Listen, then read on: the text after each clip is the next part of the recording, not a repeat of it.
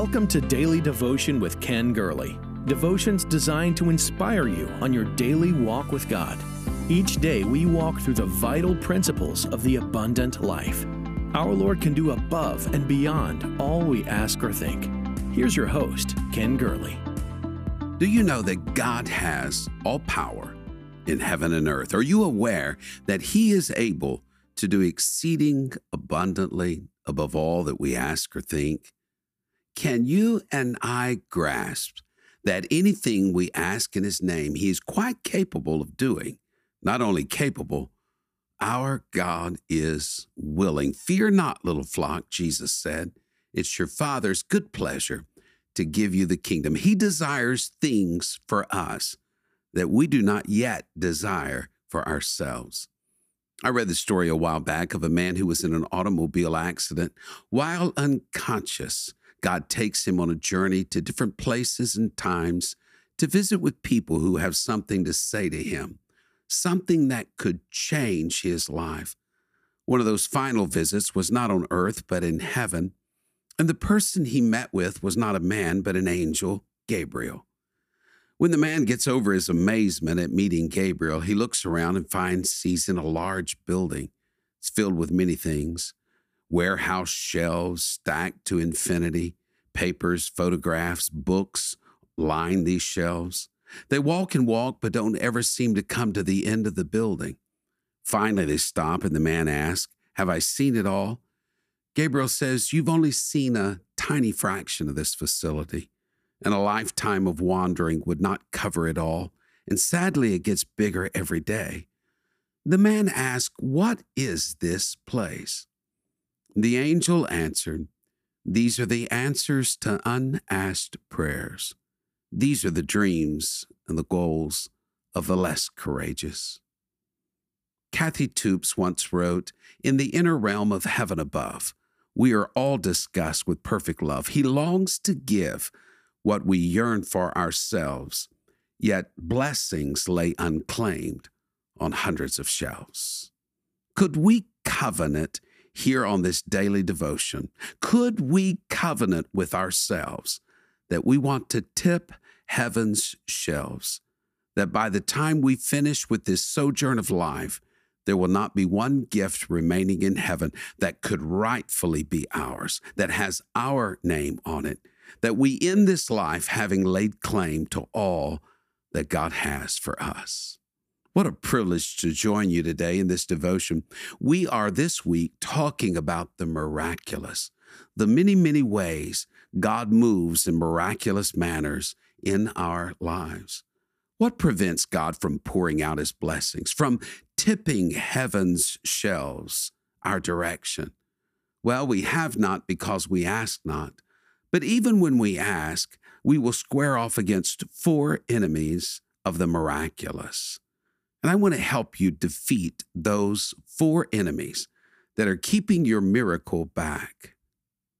Let me give all four of them to you at one time, then we'll go through each individually distraction, delay, disfavor, and doubts. These four D's. To borrow some alliteration, these four devilish, dastardly, diabolical, dreadful enemies of the miraculous. I think that's enough D's.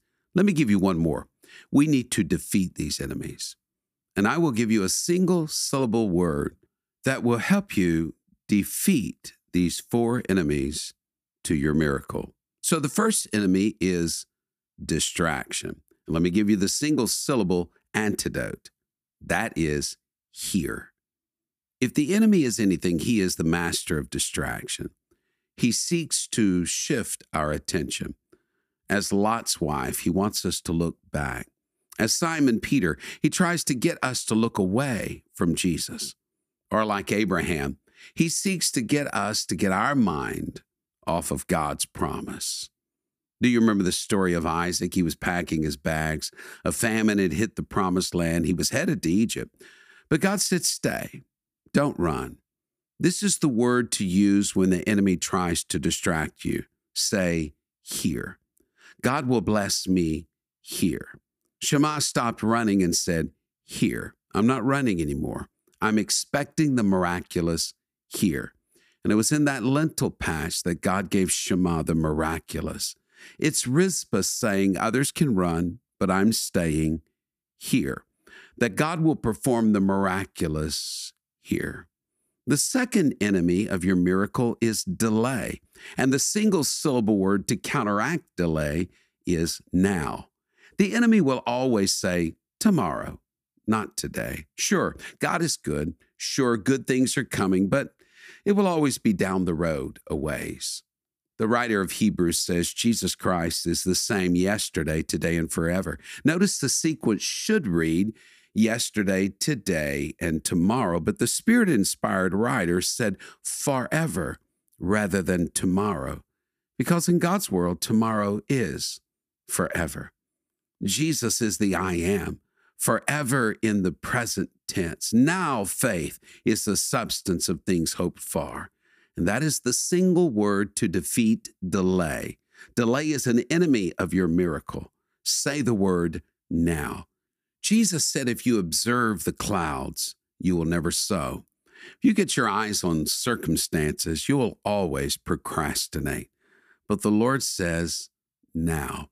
I don't think there's a better day for the miraculous than the one in which we live. If you're going to win souls, disciple people to the Lord, you will never find a better time. People are so hungry for what God is doing in our midst. Jesus attacks the enemy of delay while in Samaria.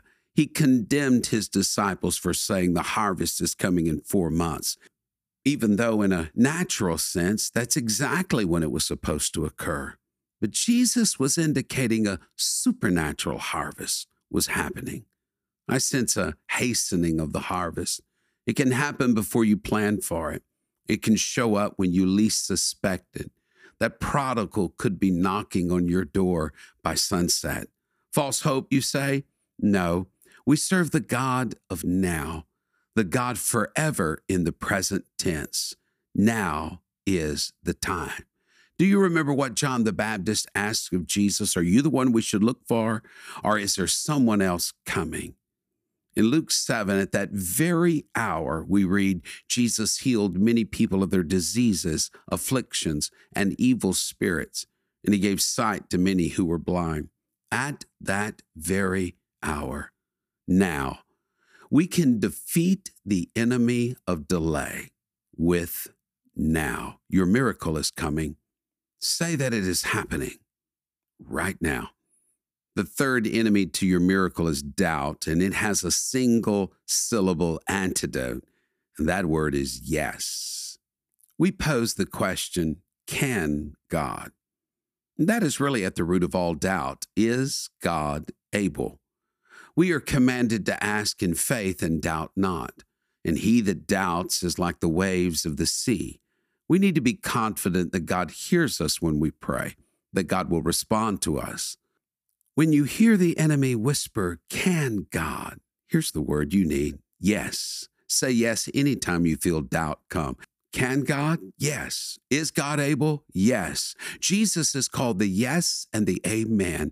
He went about doing good and working miracles. So when you call on his name, you're actually shouting yes in the face of doubt. Can God? Yes. Here's the other enemy, the fourth one, disfavor. And the antidote is me. This says, okay, God can, but will God? One of the greatest enemies of the miraculous is the belief that God does it for others, but not for me. He favors others, He does good for others, but for some reason, He just won't do it for me. But you do know that God is no respecter of persons. He shows kindness to the just and unjust. He is an equal opportunity blesser. He that comes to God must believe that He is and that He is a rewarder of them who diligently seek Him. Yet He awaits us to become convinced that He actually loves you and me that God does not just love, He is love and He is good, and His character is magnanimous, and He longs to shower people with His goodness, that He longs to do something for us beyond what we can do for ourselves. So here's the word that defeats disfavor. You ready? Say, it's me. God will do it for me. I'm glad He has the whole world in His hand. I'm glad there is no place on this planet or universe that His presence is absent.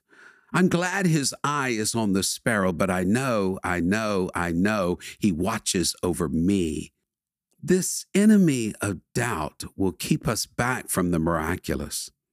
There's a statement made from a very carnal king of Israel, Ahab, the man who stole Naboth's inheritance, the man who was married to none other than Jezebel, the man who allowed false worship to proliferate in Israel, that guy. He made a statement that was self evident. Had it been made by a man of prayer and faith, it would have happened too. He said these words Ramoth in Gilead is ours. Why do we sit still? Why don't we take it? It was theirs. It was one of the six original cities of refuge. God had promised this city to his people. And this is the way I feel today. This city is ours. This country is ours. It belongs to us. Why don't we make it our own? Why don't we seize what God wants to do in this place? Why don't we rise up and accept the challenge? It doesn't belong to me. It does in a sense, but not any more to me than to you. It belongs to us. It's not just mine, it's ours. Together, we can win this city for the gospel of Jesus Christ. We can win those of all languages, ethnicities, tongues, cultures. We can reach this world by going next door. This is ours. I'm reminded of what Elijah told King Ahab get off of this mountain. There is a sound of the abundance of rain. There were no clouds in the sky, but Elijah heard something in the heavenly realm. And I think that's where we are today. Our spiritual antenna sense something momentous, something approaches, a heaven sent harvest, a divine restoration, an invasion from heaven. This place, right here, right now. We need people who will fall in love with their Jerusalem, their Judea, and their Samaria. We need people who fall in love with the downtown, midtown, and uptown, from the ghetto to the condo. People who fall in love with their neighborhoods, their schools, their places of employment, and say, God, you can do the miraculous right here. We need people who will give their lives to see people one for the gospel of the Lord Jesus Christ, and will say, Come what may, I will stay, and I will see revival right here. I'm reminded of the time the Ammonites attacked Israel in Judges 10. Two things are of notice. They didn't attack all the tribes, they only attacked three. They seemed to know united God's people will stand, but divided God's people will fall. The second thing I notice is the three tribes they attack Judah, meaning praise, Benjamin, strength, Ephraim, fruitfulness. The enemy wants our praise, our strength, and our fruitfulness. But these tribes cried out to God, and God delivered them. Here, now, me, yes. These are the four single syllable antidotes to defeat the enemies of the miraculous. You need to claim it your miracle is on the way. Here, now, me, yes. Daily Devotion family, this is your day. Thank you for sharing in Daily Devotion with Ken Gurley. We pray this ministry has been a source of encouragement and strength to you. Please be mindful that your financial support enables us to meet with you each day. To give a donation or connect with us, visit our website at kengurley.com. There you will also find the latest books, podcasts, and resources. Blessed 90 Days to Change Your World is Pastor Gurley's latest book. You can get your copy of this life changing book at kengurley.com. May God's favor rest on you in every way until we meet again.